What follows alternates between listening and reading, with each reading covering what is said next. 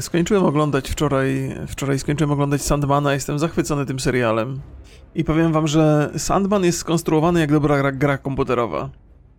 Że mamy najpierw mamy uwięzienie bohatera, ucieczkę bohatera, odzyskiwanie przymiotów bohatera, czyli tych rzeczy, tych, tych jego artefaktów. E, I potem są, po zamknięciu tego, pojawiają się nowe wątki, które są ciekawe. Które, potem jest ten z Vortexem wątek. I na końcu ważny moralny problem do podjęcia. Bardzo mi ten serial podpasował. Ma, ma, ma zgrabny jest bardzo. No a przede wszystkim jest niezwykle wierny, niezwykle wierny jest komiksowi pod wieloma względami. I to takimi y, detalami nawet wyglądu postaci. A, ale to też, też rozmo- w rozmowie z Borysem opowiadałem o tym, że wszystko, co sobie wyobrażałem, czasami tak jest, nie? że ktoś napisze książkę, czytacie książkę i wyobrażacie to sobie. No tak na, na tym różnie ludzie czytają książki. U mnie to jest tak, że ja sobie wyobrażam obrazy. Że to nie, nie wiem jak to jest. Ka- każdy pewnie ma inaczej, nie? Ale ja, ja wizualizuję sobie bardzo dużo tego, co czytam w książce. I moja wizualizacja była dokładnie taka, jak potem e, wizualizacja w serialu. Więc pod tym względem naprawdę u, u, sk- skradł mi serce ten, ten serial. Hejt straszny leci na postacie? Nie powiedziałbym, na które postacie leci hejt. Rozumiem, że, że ludzie mogą nie być zachwyceni Joanną e, Konstantin, bo to faktycznie było zaskakujące. Rozumiem, z czego to wynika, ale, ale też byłem zasmucony tym faktem. Ale Joanna Konstantin ostatecznie nie jest ważną postacią w tej historii, a też e, jest dobrze zagrana i, i jest spoko, jest po prostu spoko. A, że większość postaci jest LGBT? No bo te postacie są bardzo niestandardowe. To są mm, fikcyjne twory, nawet w obrębie tego świata. Więc ich orientacja seksualna jest bardzo. E, Aha, ale tak w ogóle nie zwróciłem na to uwagi. Faktycznie jest tak. Praktycznie każdy bohater jest, jest e, nieheteronormatywny w jakimś stopniu. Ale to w ogóle nie, nie wpływa na całą historię, to nie ma znaczenia w tej historii. Ale faktycznie, teraz dopiero zobaczyłem. Joanna Konstantin jest lesbijką, Koryntian jest homoseksualistą. Eee, kto tam jeszcze jest? Desire to. Znaczy, prag... Desire to jest jak? Pragnienie? Jak to będzie po polsku? Pragnienia? Są też bardzo takie. trudne do zidentyfikowania płciowo. Przyjaciele. E, Barbie i Ken są hetero. Nie zwróciłem na to uwagi, w ogóle mi to nie przeszkadzało. Może już nie zwracam uwagi na takie rzeczy. Ale to, to, to, się, to chyba jest zgodne z oryginałem bardzo. Rozumiem, że ktoś może być zagniewany z tego powodu, ale nie wydaje mi się, żeby to. To jest chyba taki doskonały przykład. Wiecie co? E, To jest chyba doskonały przykład, kiedy takie wątki w ogóle nie psują. Na tym chyba po, polega jakość dobrego serialu, że wątki, że te wątki nie są tam wrzucone na siłę, tylko one stanowią element tej całej historii. Wiem, że, wiem, że jest ten duży problem z poprawnością polityczną i, i że, że bardzo ludzie są wyczuleni na to i często mają podstawy, żeby być wyczu, wyczulonymi na to, ale wydaje mi się, że w tym konkretnym przypadku w ogóle nie kłóciło się to z historią. Że bardzo jest dobrze, dobrze, dobrze to zrealizowane i, i tyle, no. Oczywiście to kwestia gustu, nie? nie? Żeby wszystko było jasne, mi po prostu to nie przeszkadzało.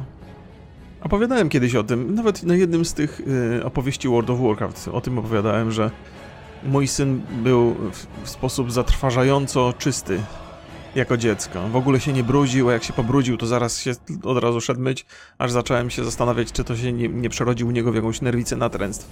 Ale nie, dzisiaj jest normalny bałaganiarz, więc spoko. Natomiast moja córka to jest taki brudas. Wszystkim się upaćka, zawsze. Zwłaszcza jak coś je, to jest po prostu od ucha do ucha u, u, po, pobrudzone.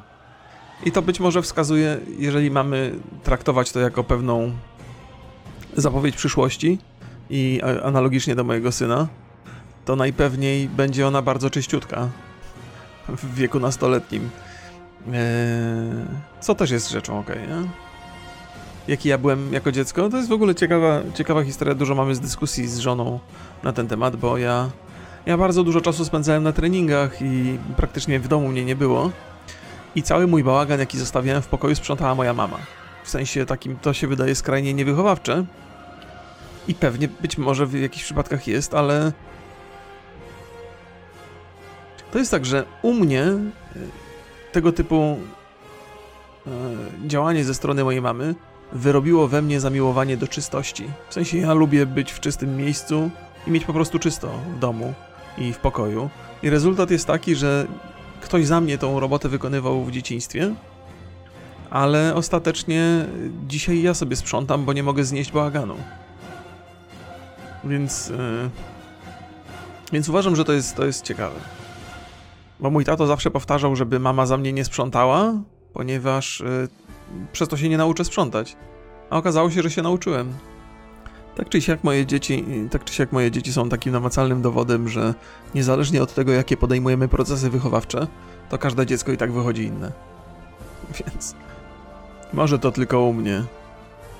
Chyba, chyba jako rodzice nie możemy zaplanować ee, szczegółów co do tego, jak nasze dziecko będzie podchodziło do rzeczywistości, ale tak ogóły, ogóły można.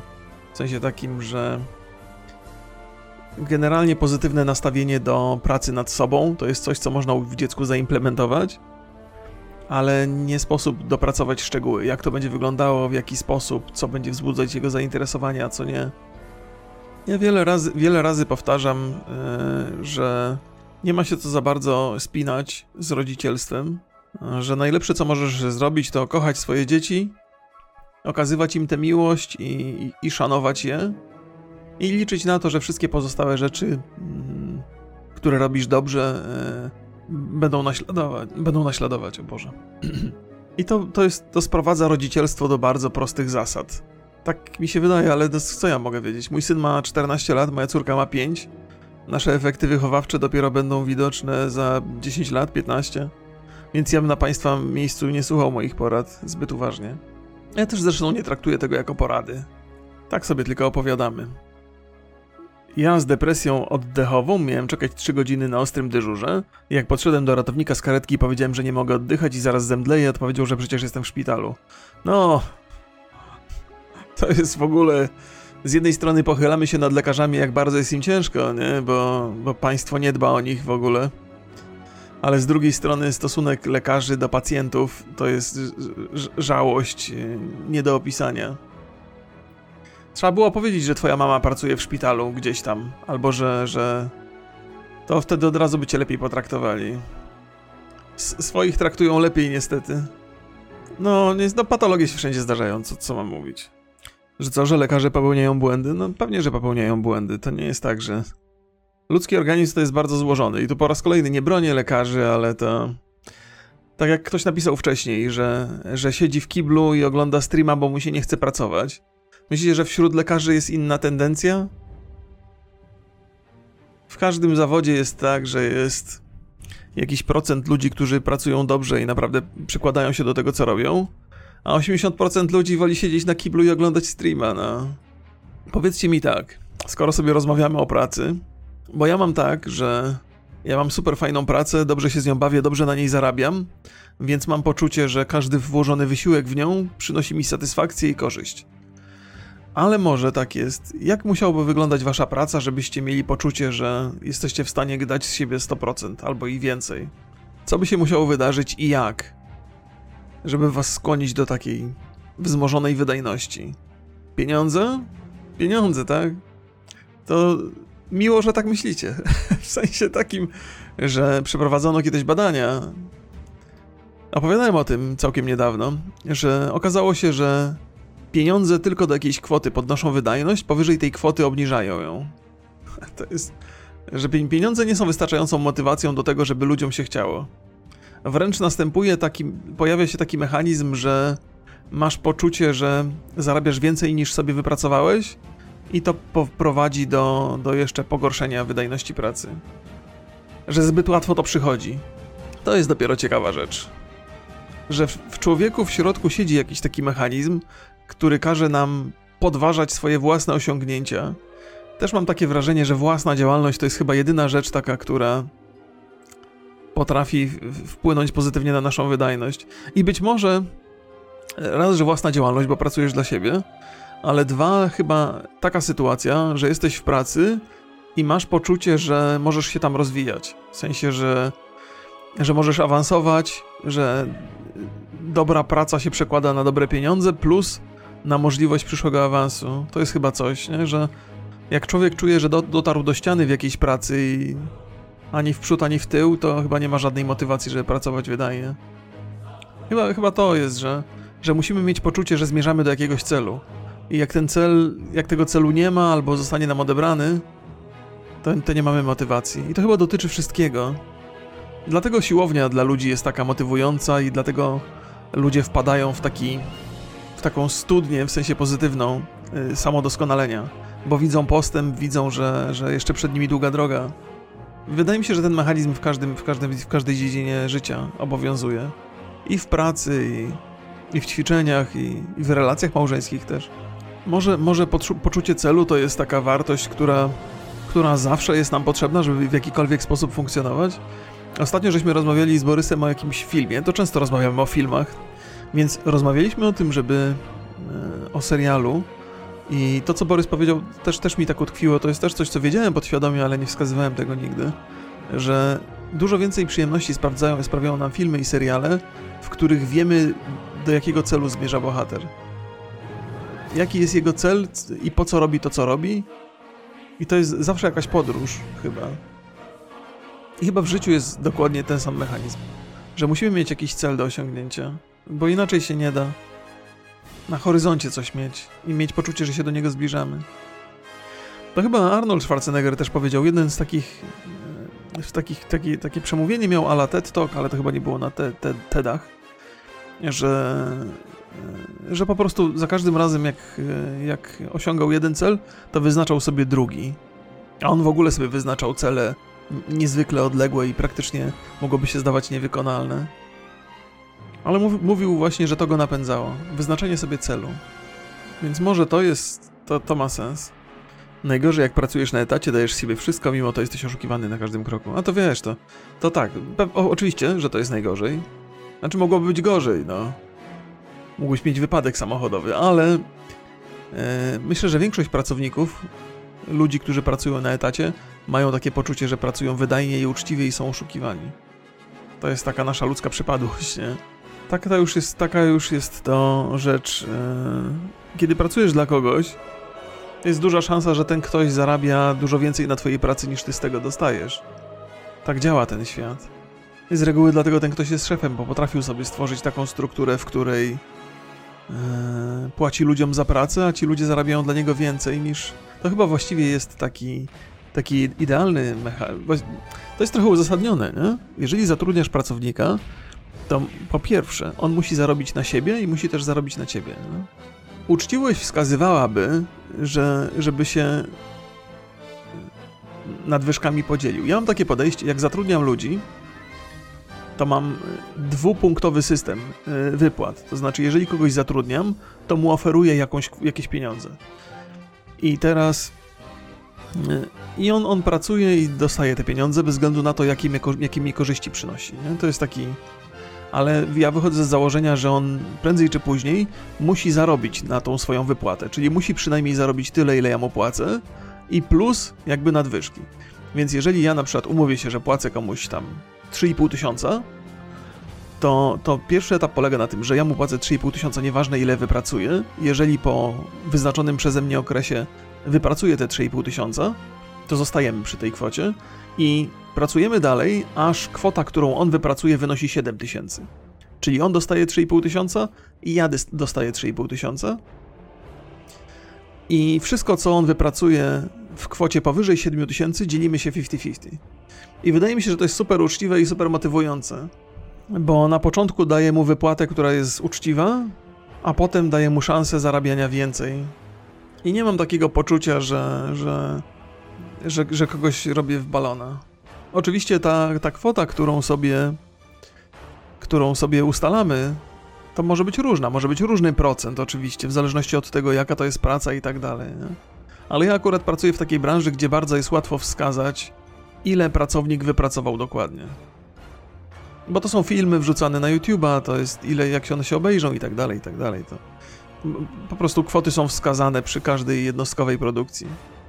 Ale, ale jeżeli się okaże, że człowiek, którego zatrudniłem e, po pół roku na przykład nie, nie jest w stanie zarobić na siebie, no to, no to raczej kończymy współpracę, no bo, no bo jak, jak to?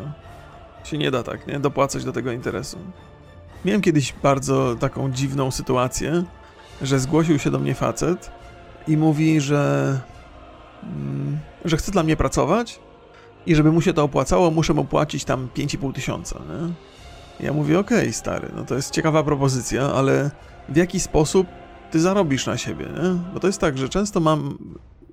To chyba też jest dosyć ważny element e, szukania pracy, że nie tylko idziesz do pracodawcy i mówisz mu, że mm, ile chcesz dostać, ale też ile twoja praca będzie warta, co ty możesz zrobić dla tego pracodawcy, żeby on zarabiał więcej, co możesz zaoferować, nie?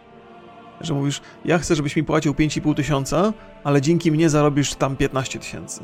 I ja wtedy mówię, okej, okay, dobra, interesująca propozycja. Ile mamy czasu, żeby wypracować sobie ten model i po jakim czasie ja zacznę zarabiać, nie? I to jest fajna rozmowa wtedy, bo ja, ja, ja coś, coś płacę, ale też dostaję obietnicę jakąś. Szkoda, że nie jestem twoim pracodawcą. No niestety, no. Takich ludzi jak ja to nie ma zbyt wielu. nie, ja oczywiście wiem, że robię, że robię z siebie trochę bohatera, ale nie musicie mi w to wierzyć. Nie musicie mi wierzyć, bo wiem, że to jest bardzo uczciwe podejście do, do, do pracy. Ale myślę, że, że, że każdy człowiek, który pracował dla mnie kiedykolwiek, jest w stanie to potwierdzić. Ja, ja nie potrafię sobie wyobrazić lepszej motywacji do dobrej pracy niż udział w zyskach. Chyba nie ma lepszej motywacji.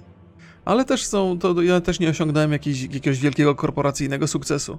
Gdyby moja wizja była sensowna, to pewnie bym miał teraz jakiś, nie wiem, kombajn korporacyjny i bym wokół tego, wokół, wokół streamerów i youtuberów budował jakąś, nie wiem, sieć czy coś.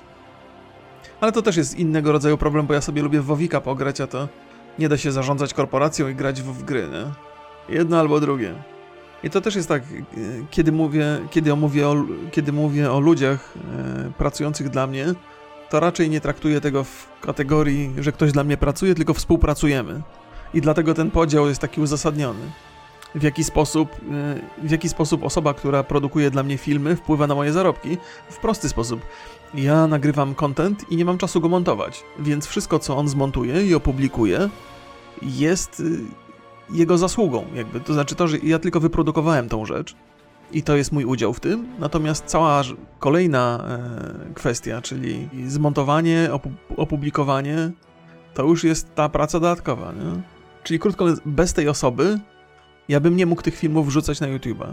Albo też inaczej. Mógłbym wrzucać, ale dużo mniej, ponieważ montaż zajmuje czas. Czyli musiałbym mniej tworzyć materiałów, więcej montować.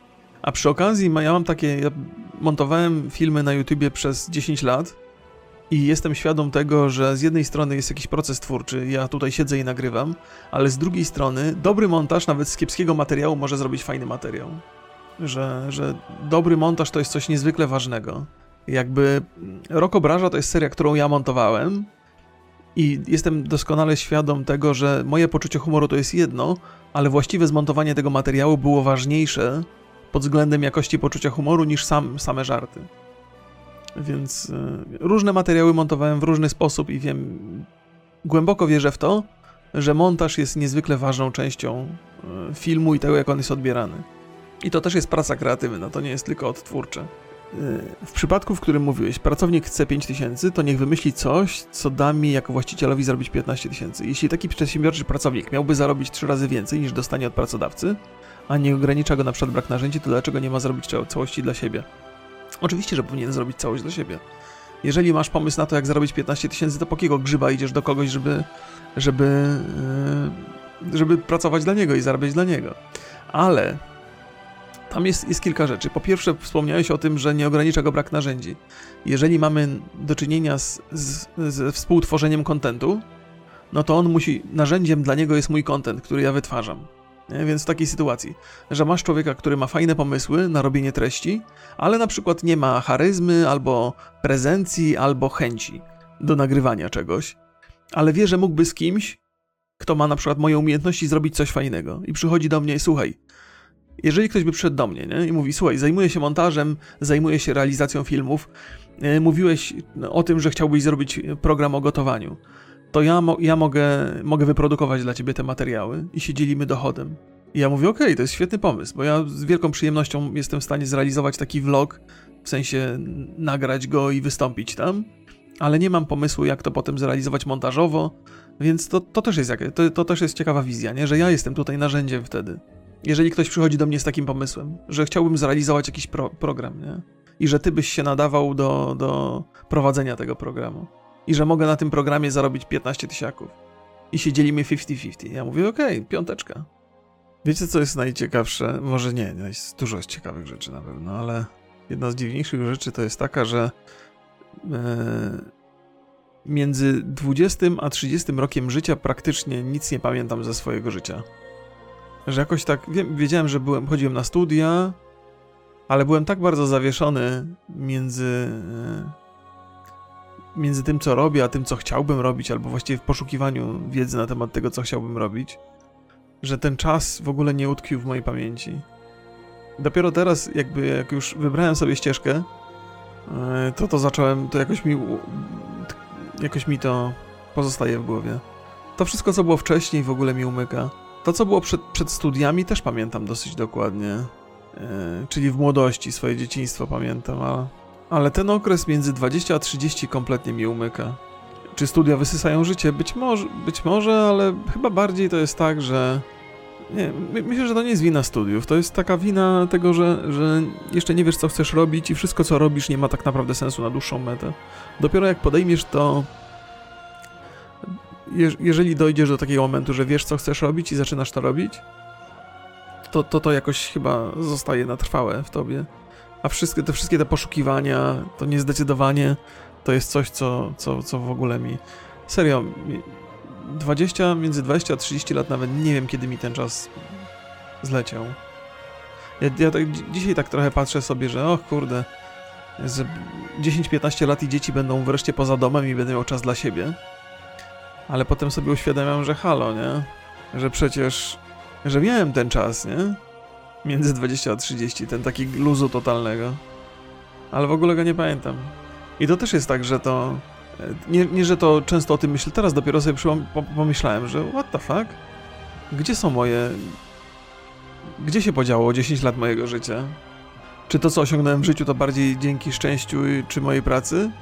To jedno, jedno i drugie, no. W pewnym momencie w życiu wydawało mi się, że, że znalazłem coś, co chcę robić i wszystko, co mogłem e, poświęcić temu, to poświęciłem.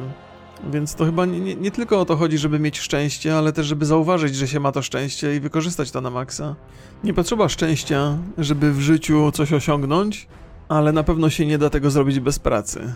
Więc szczęście możesz mieć, nie musisz go mieć. Jeżeli jesteś pracowity, to, to coś zbudujesz.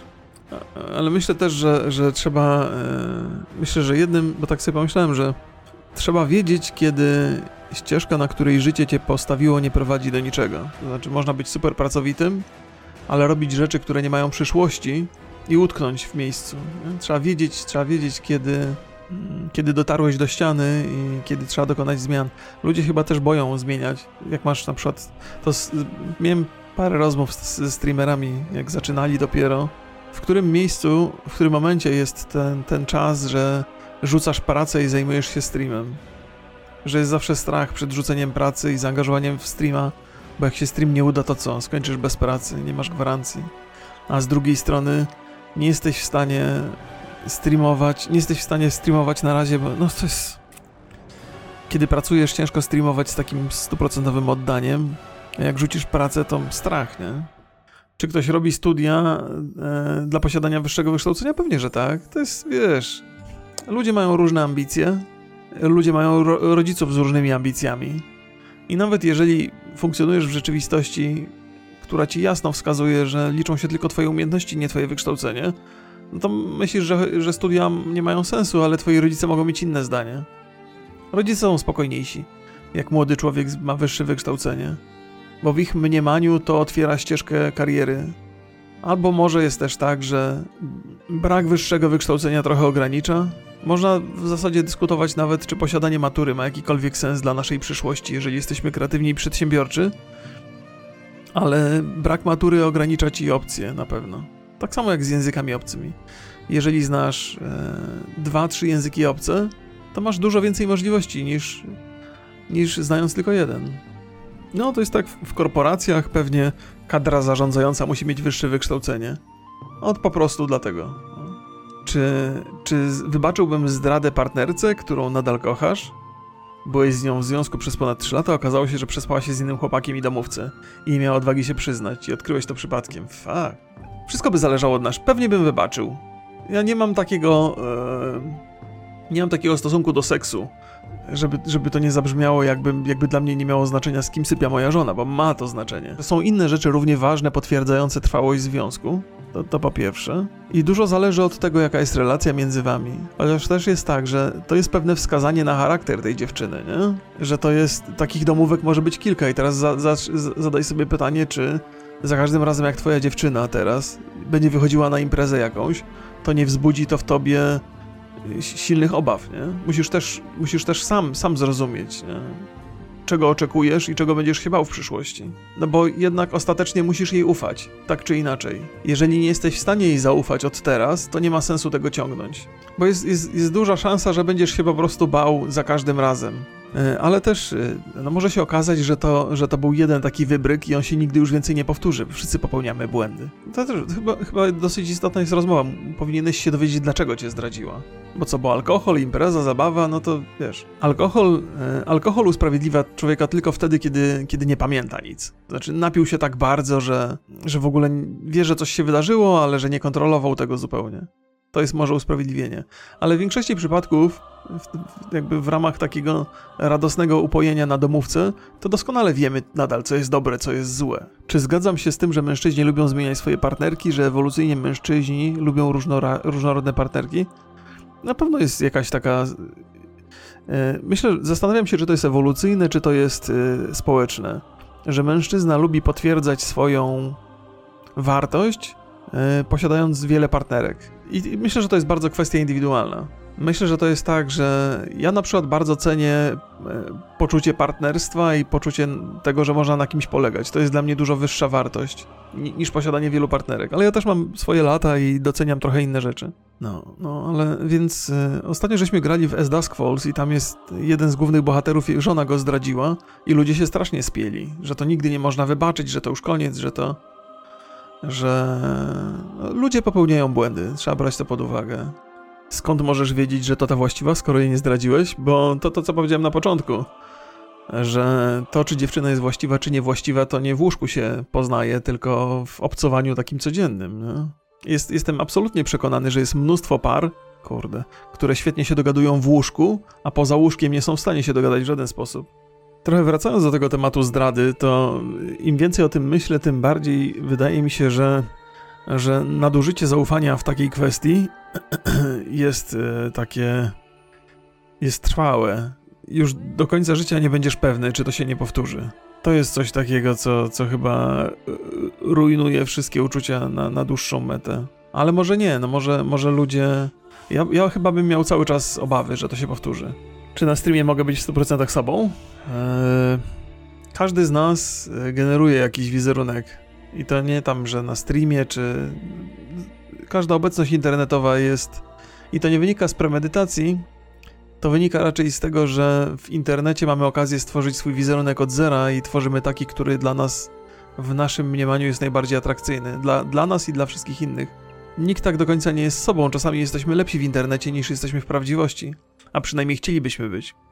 Nadzieja jednakowoż jest taka, że nasz wizerunek internetowy tak bardzo nam się spodoba, że w prawdziwości też będziemy chcieli tacy być.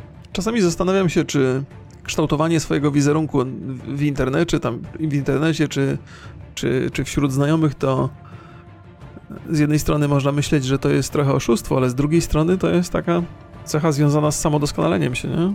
Oszukując, oszukujesz samego siebie, po co kreować postać, trzeba być zawsze sobą, ale wiesz, 99% ludzi nie wie kim jest. To jest bardzo ciekawe pytanie, co to znaczy być sobą?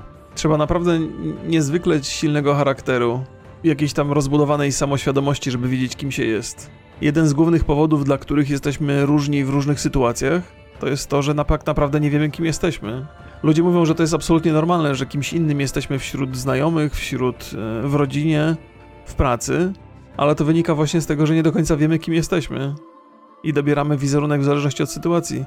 Ludzie, którzy są sobą od początku do końca, są sobą na dobre i na złe i nie widzą różnicy w swoim zachowaniu wśród y, znajomych, przy rodzinie czy w pracy.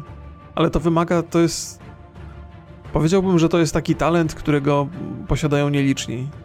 I on może wynikać z ignorancji, ale też może wynikać z jakiejś tam du dużej wiedzy na własny temat.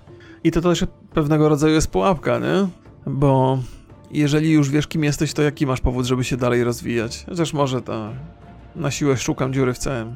Zachowanie się inaczej w pracy i przy znajomych to nie jest bycie dwoma innymi osobami, to umiejętność dostosowania swojego zachowania do otoczenia. No tak, ale to jest oczywiście prawda, nie? To...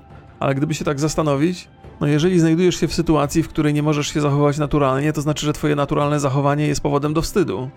Przyjmijmy sobie taką skrajną sytuację i łatwą do wskazania. Jeżeli używasz bardzo obficie wulgaryzmów, ale nie robisz tego przy swojej rodzinie, to znaczy, że się wstydzisz tych, wstydzisz tych wulgaryzmów, wiesz, że one są niewłaściwe. Tak czy inaczej, ostatecznie chciałem powiedzieć, że ścieżka do zrozumienia tego, kim się jest, to jest długa i wyboista i nie zawsze przynosi pozytywny skutek. To powiem Państwu w ramach ciekawostek, że jeżeli chodzi o moje używanie wulgaryzmów, to tutaj na streamie chyba mniej więcej tak samo często przeklinam e, przy rodzicach, jak przeklinam na streamie. Czyli rzadko generalnie, ale moje zachowanie moje zachowanie nie różni się diametralnie od tego, co robię tutaj. Tu jestem swobodniejszy i czuję się bardziej prawdziwy, ale też bezpieczniejszy się czuję. Z jakiegoś powodu. No też trzeba by się zastanowić mocno. Ale wydaje mi się, chyba ten taki mo moment, w którym. Wiecie co? Jakby rozumiem kulturę i kwestię tego, żeby dopasowywać swoje zachowanie do otoczenia. Rozumiem, z czego to wynika i że jest to potrzebne. Ale wydaje mi się, że moment, w którym każdej sytuacji zachowujesz się dokładnie tak samo, zgodnie ze swoim charakterem, to jest najlepszy moment, który można osiągnąć.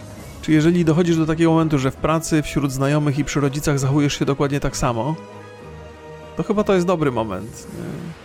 Też trzeba się zastanowić, czy czasami nie posługujemy się wulgaryzmami w jakimś środowisku nie dlatego, że nam jest to bliskie, bo skoro wychowaliśmy się w domu bez wulgaryzmów, no to wulgaryzmy nie mogą być nam, nam bliskie. Są jedynie narzędziem do tego, żebyśmy byli częścią wspólnoty jakiejś tam. Jeżeli jest wspólnota, w której nie potrafisz się posługiwać swoim naturalnym językiem, to znaczy, że nie pasujesz do tej wspólnoty, nie wiem, albo że ta wspólnota jest nie w porządku.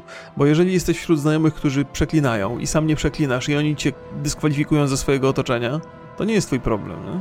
To nie tak działa? nie, nie wiem, jak to działa. Tak właściwie to nawet się nie zastanawiam teraz nad tym, tylko tak zadaję pytania. Z jednej strony jestem przekonany, że określony sposób zachowania w, określonym, w określonych warunkach to jest jakiś mechanizm, który pozwala nam współfunkcjonować lepiej, ale z drugiej strony cały czas mam takie poczucie, że, że jednak w tym jest trochę fałszu. Że to jest naturalne, uzasadnione i to nie, nie podważam tego, ale przynajmniej względem siebie jest trochę w tym fałszu. No, więc, więc takie, takie powiedzenie, że nieważne kim jesteś, najważniejsze, żebyś był sobą, to jest, to jest stan trudny do osiągnięcia. Eee, sam nie wiem, sam nie wiem. Wydaje mi się, że z, z, im jesteś starszy, to, to mogę powiedzieć akurat na podstawie własnych doświadczeń, im jesteś starszy, tym bardziej twoje zachowanie w różnych sytuacjach zaczyna, za, zaczyna być takie samo. Jak byłem młody, to bardzo często moje zachowanie w różnych grupach diametralnie się między sobą różniło, Teraz te różnice są coraz mniejsze. I nie wiem, czy to jest kwestia wieku, doświadczeń, czy pewnej obojętności. Ale to jest taki proces, który postępuje. I też, zna, ale znałem też w młodości ludzi, którzy, i trochę podziwiałem ludzi, którzy za każdym razem zachowywali się tak samo. Nieważne, bez względu na otoczenie. I za każdym razem to było takie zachowanie, które było do przyjęcia, nie było kłopotliwe dla rozmówców, a też w zasadzie takie, czyli osoby o takiej o dużej pewności siebie. E, często zachowują się tak samo. Zawsze. W ogóle zdefiniowanie pewności siebie to jest też inny, inny problem.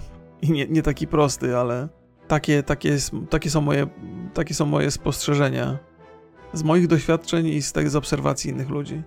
Na przykład miałem z, z drugiej strony, miałem takiego kolegę, który był bardzo agresywny, bardzo wulgarny i bardzo agresywny, a przy własnych rodzicach był taką wręcz e, taki, taki grzeczny, wręcz w poniżający sposób. I to też to wzbudzało mój niesmak głęboki. W sensie rozumiem, że wśród, że wśród najbliższych zachowujesz się inaczej, ale, ale skrajność między jednym i drugim była bolesna do oglądania. I dlatego mówię, że z jednej strony dopasowywanie się do otoczenia jest narzędziem, ale z drugiej strony cały czas jestem przekonany, że jakiś fałsz w tym się znajduje. I że oczywiście jest spektrum, nie? Są skrajne sytuacje, gdzie ten fałsz jest bardzo boleśnie widoczny, i z drugiej strony, gdzie ten fałsz jest praktycznie niezauważalny.